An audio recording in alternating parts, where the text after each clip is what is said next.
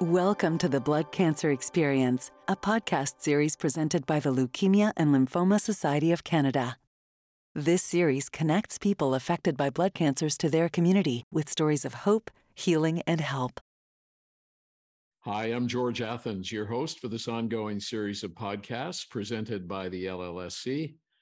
Today, our guest is Karen Williamson in Burnaby, British Columbia and we'll be discussing her stem cell transplantation. Thanks for joining us, Karen. You're so welcome. First of all, can you tell us a little bit about yourself and your diagnosis, uh, when that happened, and what type of blood cancer you had? I sure will. My diagnosis was in August of 2019. I was 68 years old. I had recently moved from Ontario to BC a, a couple of years earlier to uh, be close to our daughter and her family here. Uh, we moved, uh, my husband and I. And uh, that August, I went into my doctor for routine blood tests. I was feeling perfectly fine. I, in fact, the I'd had a part-time job where I was on my feet uh, constantly uh, the day before I worked a seven and a half hour shift. I walked home. I went to an aquafit class that morning uh, and uh, then went to my doctor because we had planned to go to Europe for about six weeks that uh, fall. And I thought it would be a reasonable thing to do. And uh, all went well. It was a beautiful day. I remember I came home and uh, made a nice dinner. My husband has a part time job at Indigo, so he was out. So I made a nice dinner for him. We were sitting around watching television afterwards, and my phone rang at about nine o'clock that evening. And it was my doctor, which was a big surprise. And he said that my blood work had come back highly irregular and that he wanted me to go down to Vancouver General immediately and they'd be waiting for me. And of course, I was in absolute shock. I thought someone must have made a big mistake. And uh, so down to VGH we went with nothing more than my my purse and my iPad and my phone because I figured we were going to emerge. We could be stuck there for a long time. And when we got there, they were totally prepared for me arriving. And it was like the opening of the Red Sea. I went in and um, immediately was masked up and uh, they started to do all kinds of tests. And uh, by midnight that night, they were telling me that I was going to be admitted to hospital as soon as there was a, a bed in the leukemia unit on the 15th floor. And that the following day, I would uh, begin chemo 24 7 for seven days. And Boy, so, some things, some things you never forget, right? yeah, I was. It was all very surreal. I just uh, felt it was a bad dream that I was going to wake up from. And as I said, I felt perfectly fine. So since then, I've become a real advocate of having your regular blood work done, no matter how you're feeling. I was going to say that. Um, so your treatment uh, ultimately involved a stem cell transplant, is that right? And and what did the doctors say about that treatment since you were over the age of 65? They really didn't say much about it at all. Um, and perhaps part of that was that I was 68, but I had never had a major health complication in my life. I was active, I was strong, and um, the day after I was admitted, they started the procedure in terms of finding a, a donor for me. They asked me if I had any siblings, and I said yes. I had two younger brothers, and they said they gave me some information and paperwork, and they said we want you to contact them immediately and see if they're willing to go through the process of uh, uh, of figuring out whether they were a possible donor. And so that's what we did. But the concerning factor was making sure I was in remission first. So I went through the first batch of chemo for a week, and that didn't quite do it. So a month later, I was still in hospital and I went through a second round of chemo, and that uh, put me into remission. And that's when it became possible to have the transplant. But I couldn't have it immediately. I was uh, discharged from hospital, much to my delight, uh, Thanksgiving weekend. And uh, by which point my brother, my younger brother, actually both my brothers were possible donors, which I gather is statistically almost unheard of. But they chose my younger brother, and um, he came out in early December to undergo the the uh, injections that he had to in order to harvest the stem cells.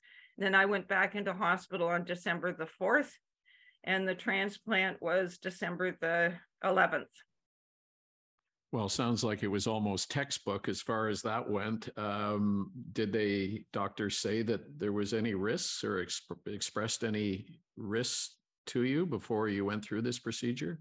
Absolutely. In fact, uh, right from the beginning, I was giving given a great deal of reading material to go through.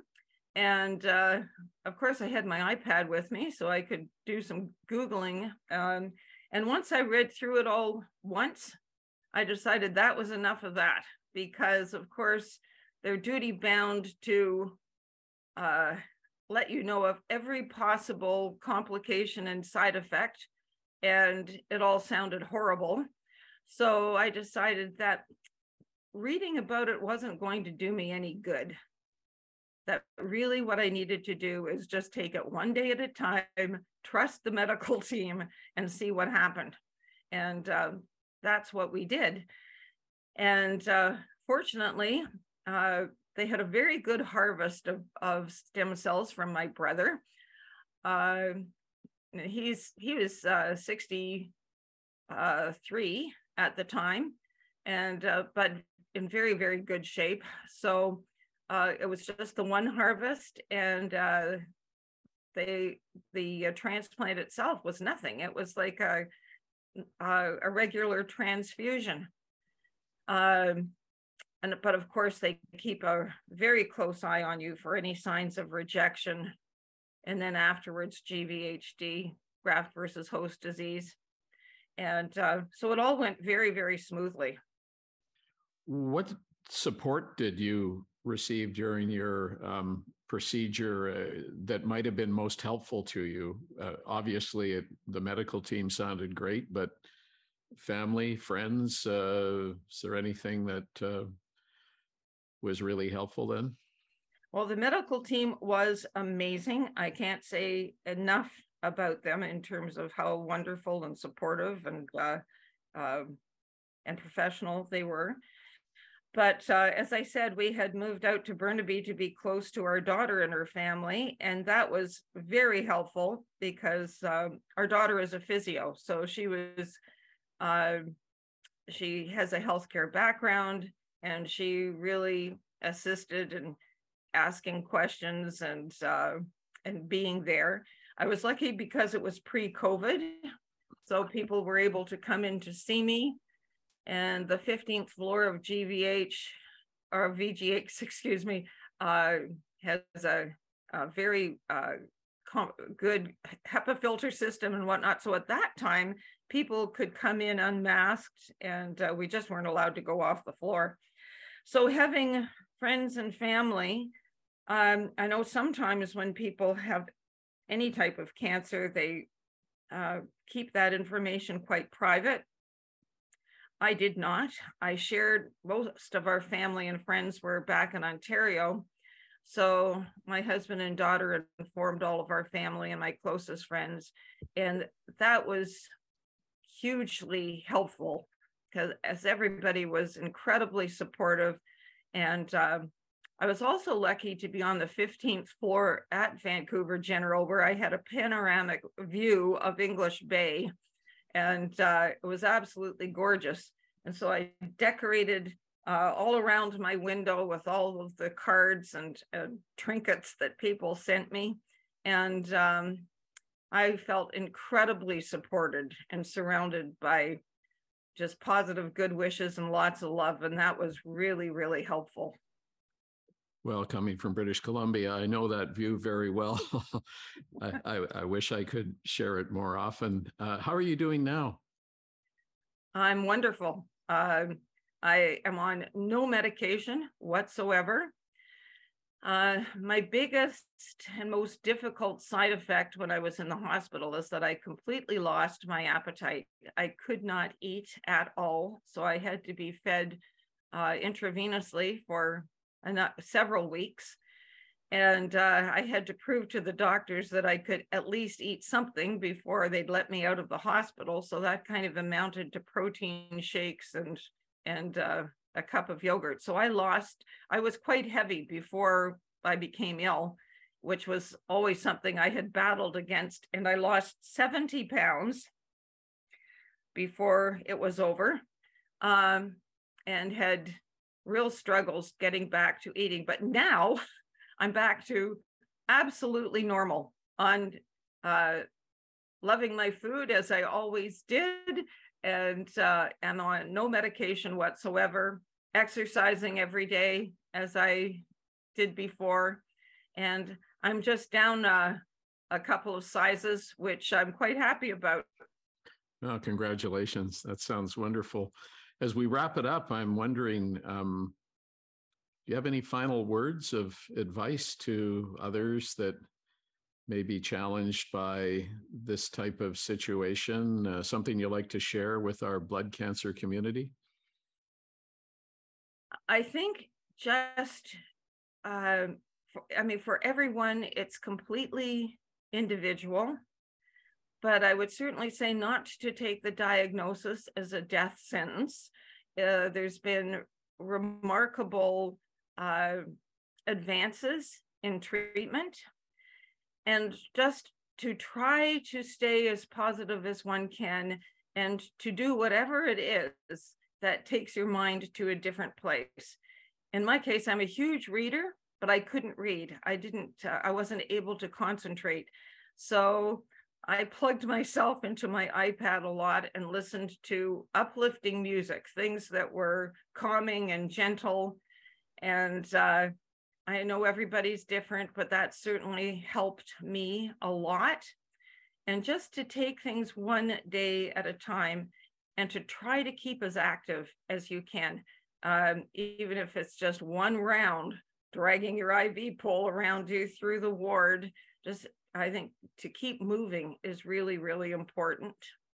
And uh, just to look forward, just remember all the things that makes life worthwhile and focus on that and try not to go down the rabbit hole of all of the uh, negative things that can happen because uh, many of them won't. And whatever it is you have to deal with, you've got a whole medical team that will help you figure out how to get through it. So, just uh, best wishes to everyone. Most of the people I've talked to who have been diagnosed with leukemia know absolutely nothing about the disease, and I didn't either. And uh, it is definitely a journey. And I, I, I think the other thing I'd say is that even though there can, it's said there can be more complications as an older person, there can be benefits of being an older person because I didn't have to worry about looking after a family or a career or anything like that. All I had to do was focus on getting well. So I think that's a blessing, especially compared to some of the younger people that were on our unit. Mm-hmm. Getting well and well said. Good advice. Uh, thanks for being with us today. Very inspiring, and uh, we appreciate you taking the time, Karen. Uh, absolutely no problem. Glad to do it.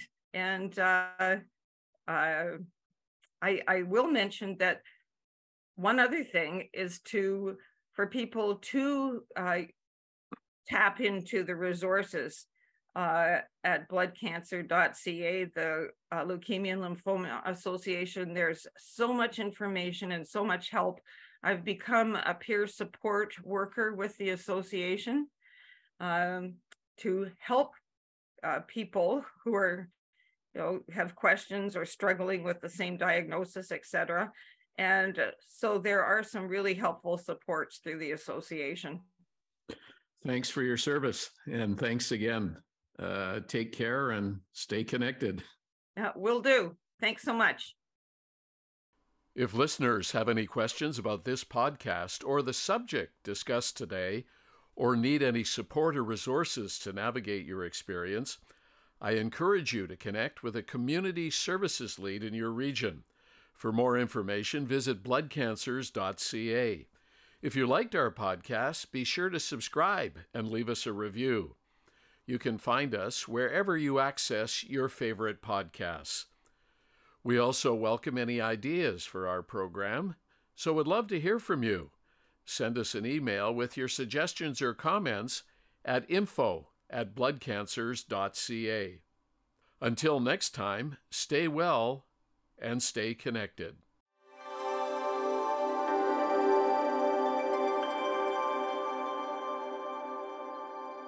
Thank you for listening to the Blood Cancer Experience, a series of podcasts presented by the Leukemia and Lymphoma Society of Canada.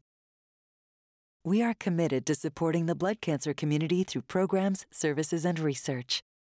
This podcast is presented by the Leukemia and Lymphoma Society of Canada.